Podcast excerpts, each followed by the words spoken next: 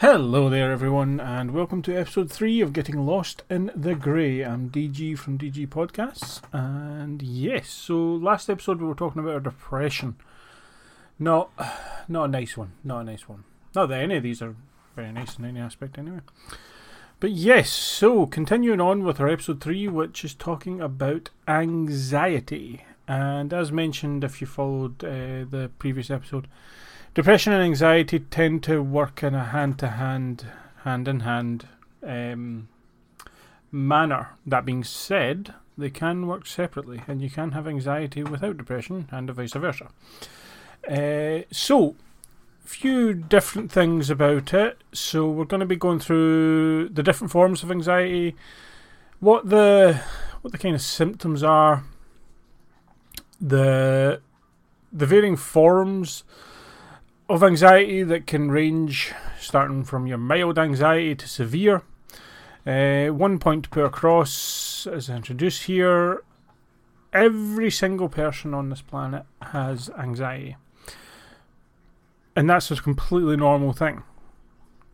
The issues that where anxiety becomes an issue, sorry, is when it it goes from your standard day to day feelings of anxiety over something new, something scary, something that, you know, for instance, if you're going for a job interview, if you're starting a new class at school, those kind of things, new teacher, new school, God, that would be a scary thought as well.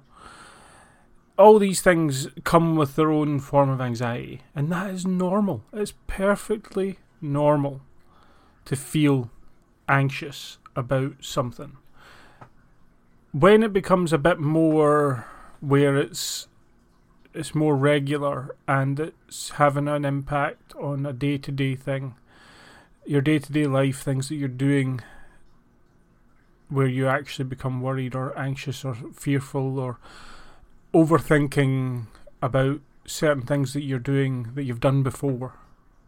And that aren't really something big, new, scary, anything like if you visited a shop many times before and you're still anxious about visiting that same shop again, this is like the twenty fifth time, for instance, then yeah, yeah, that's that's getting a little bit concerning. So that's where I would expect, or anybody would expect, for you know people to start thinking, hmm, okay, this isn't just your standard, bog standard anxiety.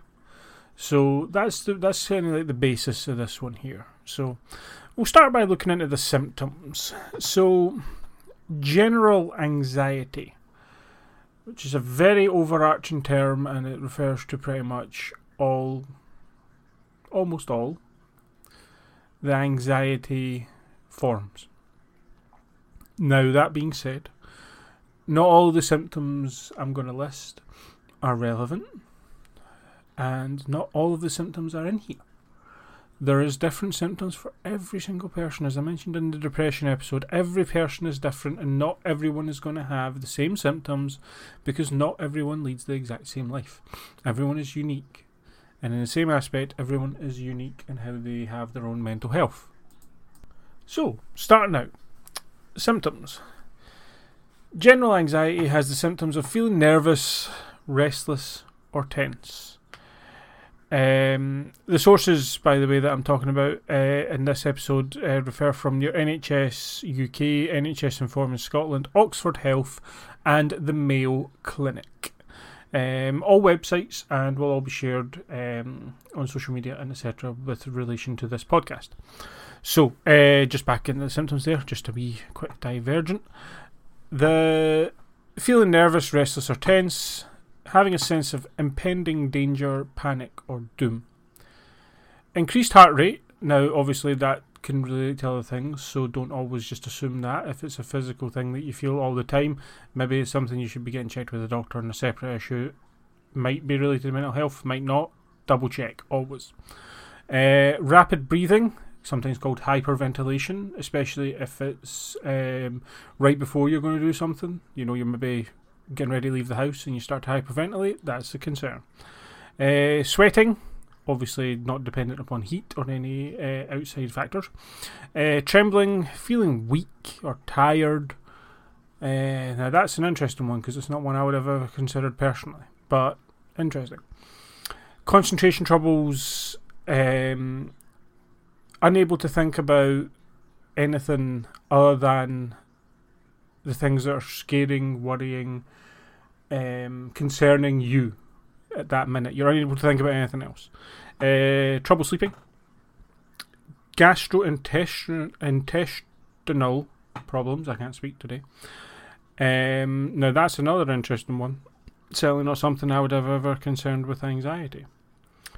Uh, difficulty controlling worry, that's a big one. Uh, and the having the urge to avoid things that can trigger your anxiety. Now, those are very broad. Those are very broad symptoms. A lot of them you may even just find in a normal day to day doing of things. But the, the issue is that if you're having them again and again, you know, if something new happens, you know, you have to take a random new bus and you've never taken it before, everyone's going to feel anxious about things like that. A train running late, you know, these things, they all give uh, feelings of anxiety. And that's normal. It's just when it starts to become more overwhelming to a point where it's literally it's starting to take control of you as opposed to you having control of it. That's the way I would personally think about it. And ref- referring to some of the symptoms as well, if you're um, having trouble sleeping, for instance, because you're anxious about something that's happening the next day, that that's normal. That is normal. But if you're having trouble sleeping because you're anxious about um, going into work every single day, now that's a concern because you shouldn't have. No, no, sorry, not that you shouldn't have, but you shouldn't. You shouldn't have to deal with those kind of things on a regular basis, and that in itself is a concern. And you'd have to be thinking about what is the underlying reasons of you having these thoughts, and why is it that you're unable to switch off these certain thoughts that are causing you to be unable to sleep properly. So yeah, the, this is where it comes into where anxiety can be a bit more concerning. Now, once we've passed the symptoms here, there is some other forms of anxiety. Now, all those symptoms can be related in one way or another to all these different forms of uh, anxiety. Now, the one key one to put out here is roughly about middle way on our list here, which is generalized sorry, generalized anxiety disorder. And that one is that one's really just the the overarching umbrella of the majority of these. And it really is the one that is most talked about. Now, there is other ones, obviously. Uh, now, you've got agoraphobia, which is another one. Now, that one is a type of anxiety disorder where you are scared, fearful, and because of that, it causes you to avoid places, or certain situations or areas or people perhaps that might cause you to have a panic attack or even just panic in general. It doesn't have to be necessarily a panic attack on its own. Um, and they also can make you feel like you're trapped, you're unable to help yourself, you're helpless, um, maybe you're overwhelmingly embarrassed uh, again and again. So that's really agoraphobia. There's also anxiety disorder due to a medical condition. Now, that one is very similar to uh, intense anxiety and panic uh, disorders that are directly. This is where it gets a little bit different, but uh, it has a direct link with generalized anxiety, but it's also connected to a physical health problem. So that's where it can kind of deviate away from its generalized anxiety disorder. We also have panic disorder. Now that's that was quite a quite a more intense version. So that's when you actually have repeated episodes of sudden feelings of intense anxiety and fear. So essentially similar to panic attacks. Not similar, it is panic attacks. Um, feelings of impending doom, shortness of breath, chest pain, pounding heart, heart palpitations, all these things and not all together, but also on their own, can indicate a panic disorder there.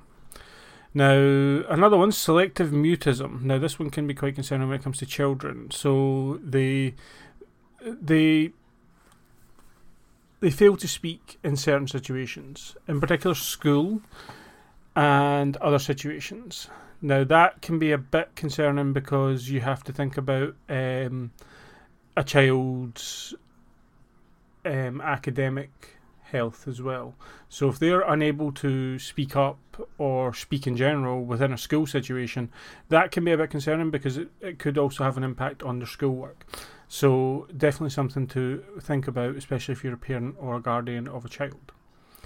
Uh, separation anxiety disorder. So yeah, that that um, interestingly, it can be defined a lot as childhood disorder, but um, I think it's it's not just childhood related. I don't think. Uh, obviously, that's where it can be probably the most damaging in childhood, uh, but certainly I don't think it's directly or indirectly just related to childhood.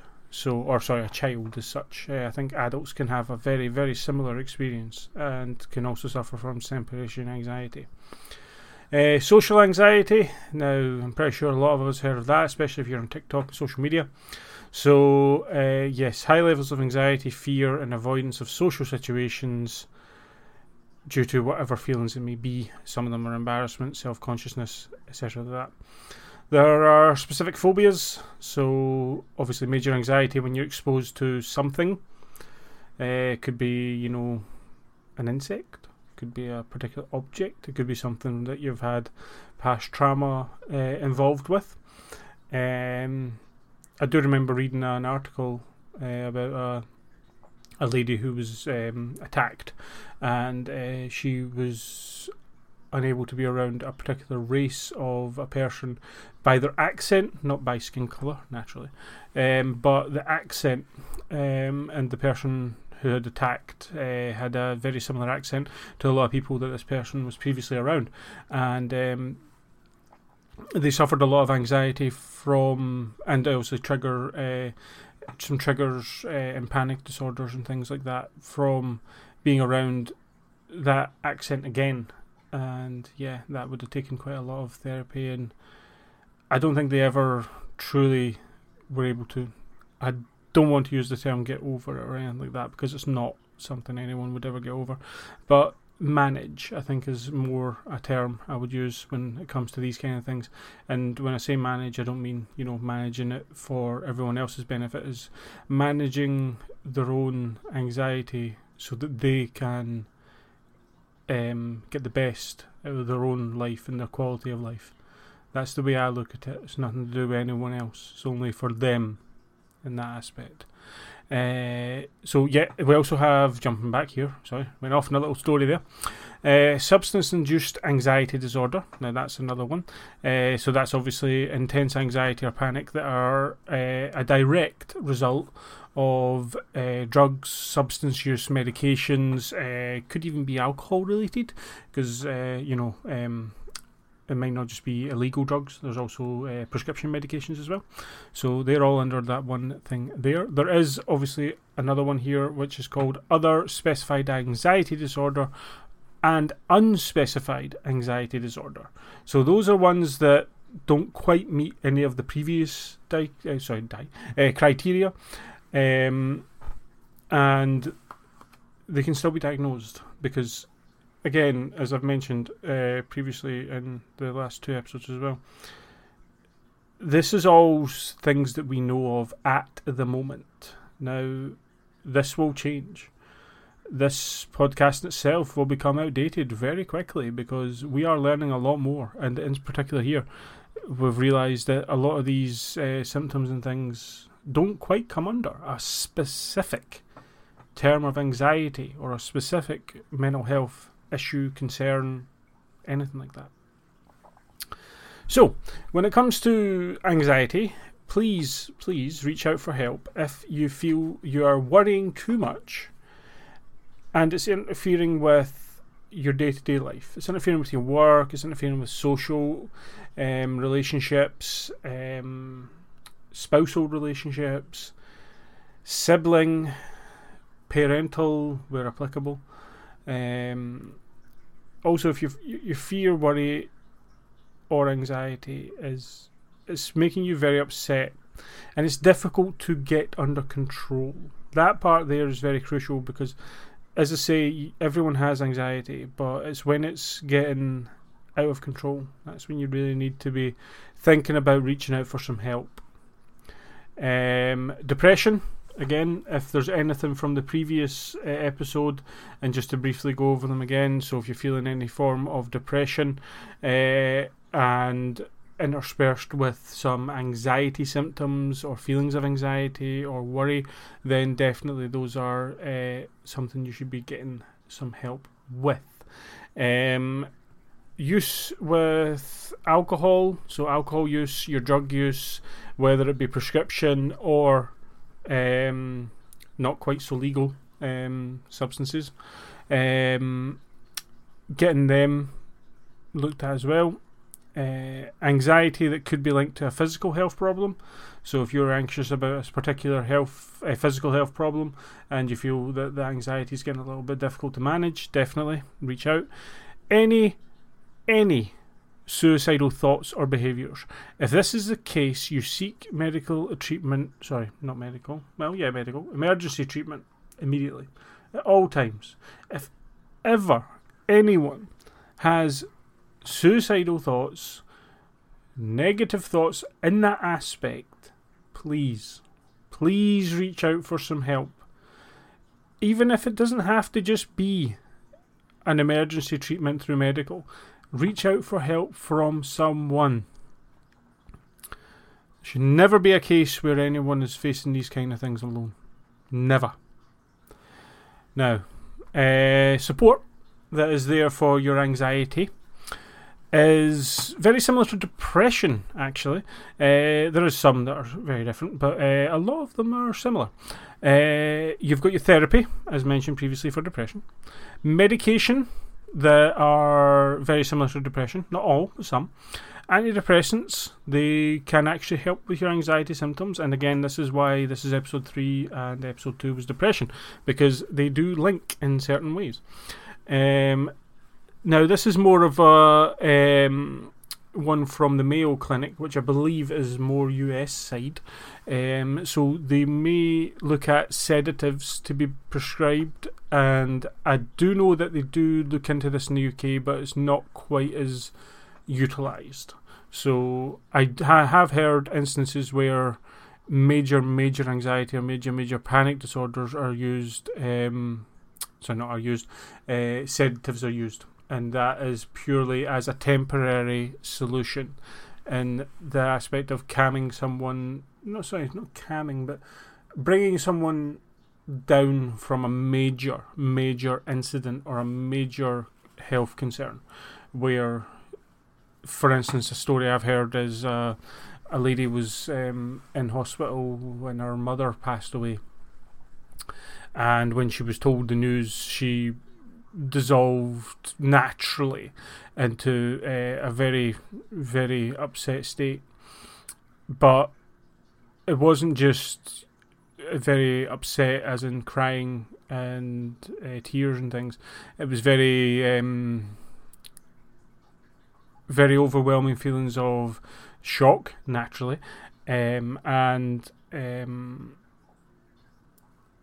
anger and disbelief.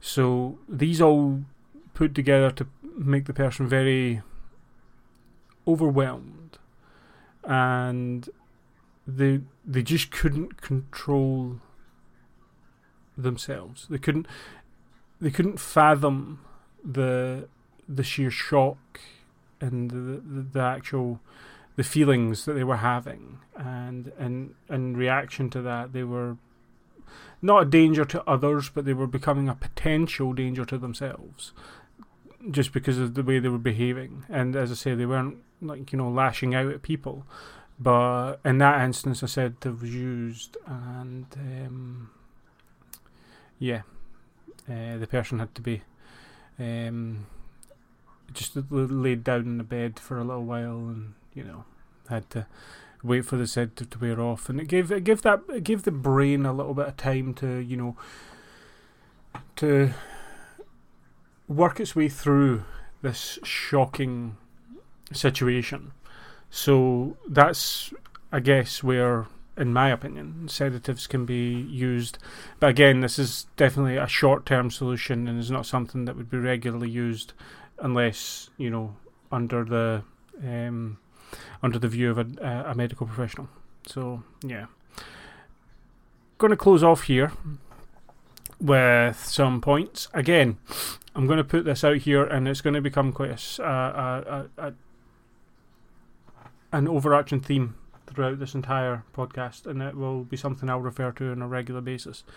So, if at any point anyone has any med- mental health concerns and they're feeling overwhelmed in any way, any way, this doesn't have to be anxiety, it doesn't have to be depression, anything that you think you're being, you're just, it's too much, life is too much, everything is just becoming way too much.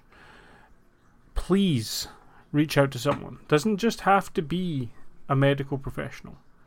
There is help available just to talk, and talking does help.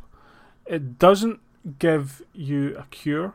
It does not solve the problem 100% right away, but it will help a little. And every tiny piece of help that you can get is 100% fantastic and needs to be done. So please, if anyone feels at any point they are being overwhelmed or anything like that, please do reach out for help from anyone friends, family, medical professionals, whichever. Um, our next episode is going to be about ADHD. Now, this is something that's quite personal to me, as I believe I have undiagnosed ADHD, and that's why I tend to wander off into stories. Um, so yes, actually, this was also why uh, I decided to do this podcast was around the ADHD side of things. But uh, I have my own uh, personal experiences with depression and anxiety too, so it all came together in a nice one. Um, yeah, so next episode is going to be about ADHD, and thank you for listening. And I hope you all do well, and we will speak soon. Take care.